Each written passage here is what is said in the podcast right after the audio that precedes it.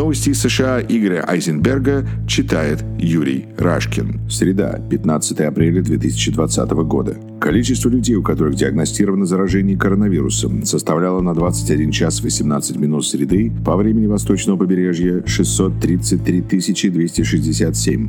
Из них 213 779 в штате Нью-Йорк, в том числе 118 302 заболевших в городе Нью-Йорке, 71 030 больных в соседнем с Нью-Йорком штате Нью-Джерси, 29 918 больных в Массачусетсе. Все эти числа непрерывно растут и потеряют актуальность до того, как вы прослушаете эту... Все эти числа непрерывно растут и потеряют актуальность до того, как вы прослушаете эту сводку новостей. По состоянию на то же время 28 278 человек скончались от болезни с момента начала пандемии, в том числе 10 834 человека умерли в Нью-Йорке. За последние сутки более 2350 американцев скончались от осложнений, вызванных коронавирусной инфекцией. Число выявленных за сутки новых больных в стране составило около 27 тысяч и в Нью-Йорке около 11 тысяч человек. В Нью-Йорке снова выявлено больше больных, чем вчера. Другие новости. Сенатор Элизабет Уоррен в видеообращении и в интервью каналу MSNBC поддержала выдвижение Джо Байдена кандидатом в президенты США от Демократической партии.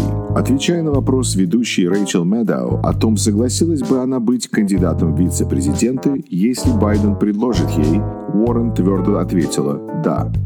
Члены группы «Проект Линкольна», немногочисленной группы известных нынешних и бывших республиканцев, находящихся в жесткой оппозиции к Трампу, опубликовали статью в газете «Вашингтон Пост», в которой поддержали кандидатуру Джо Байдена на пост президента. Среди авторов Стив Шмидт, в свое время главный стратег предвыборной кампании Джона Маккейна, Джордж Конвей, известный юрист и муж старшей советницы Трампа. Они, в частности, пишут, цитата, «В ноябре этого года американцы будут участвовать в самых важных в истории выборах после переизбрания Авраама Линкольна в 1864 году. Мы сталкиваемся с целым рядом кризисов. Чрезвычайные ситуации в области здравоохранения, которой не было в течение столетия, экономический спад, который может быть сравним с Великой депрессией, и мир, в котором отсутствует американское лидерство и в вакууме возникают опасности.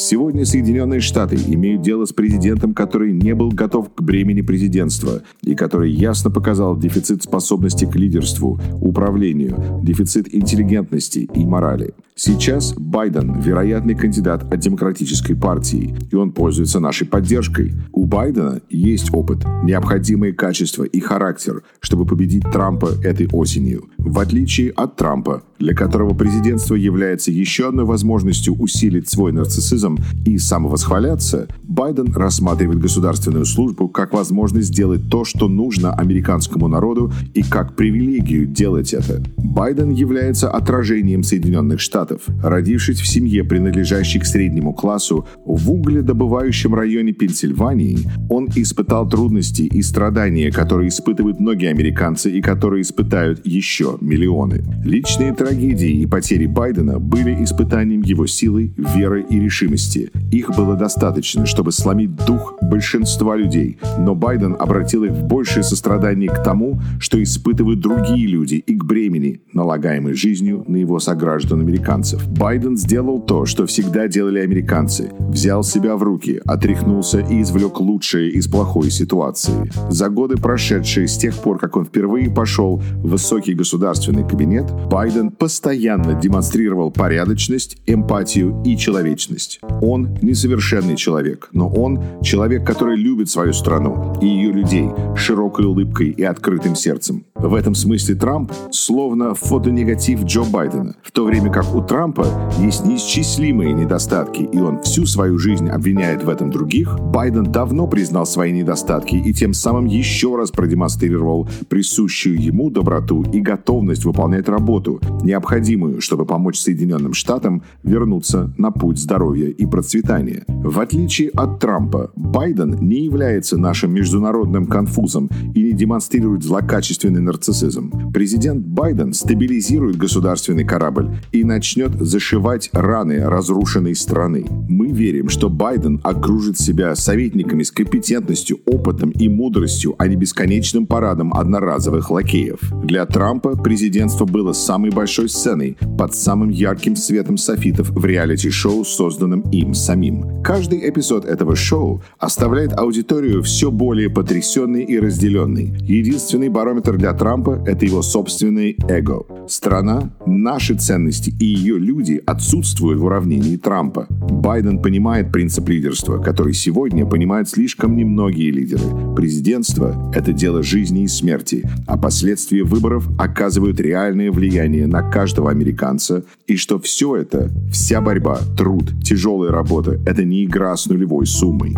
Мы находимся в трансцендентном и трансформационном периоде американской истории. Страна не может позволить себе еще четыре года хаоса, двуличия и трамповского искажения реальности. Эта страна взывает к президенту с хребтом, напряженным ее трагедией, мировоззрением, сформированным опытом и сердцем, компас которого указывает на порядочность. Мы надеемся, что в январский день, когда следующий президент должен будет принести присягу, Джозеф Байден станет президентом действительно объединенной Америки. Ставки слишком высоки, чтобы согласиться на что-то меньшее. Конец цитаты. Во время очередного ежедневного телепоявления Трамп не нашел даже двух слов, чтобы выразить соболезнования семьям почти пяти тысяч американцев, умерших за последние два дня от осложнений коронавирусной инфекции.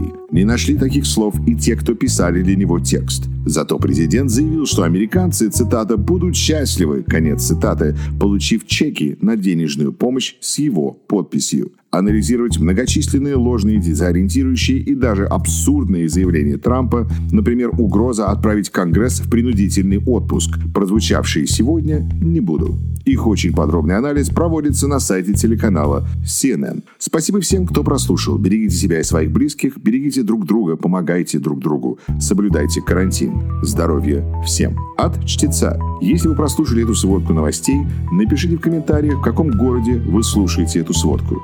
Спасибо. Новости из США Игоря Айзенберга за среду 15 апреля 2020 года читал Юрий Рашкин.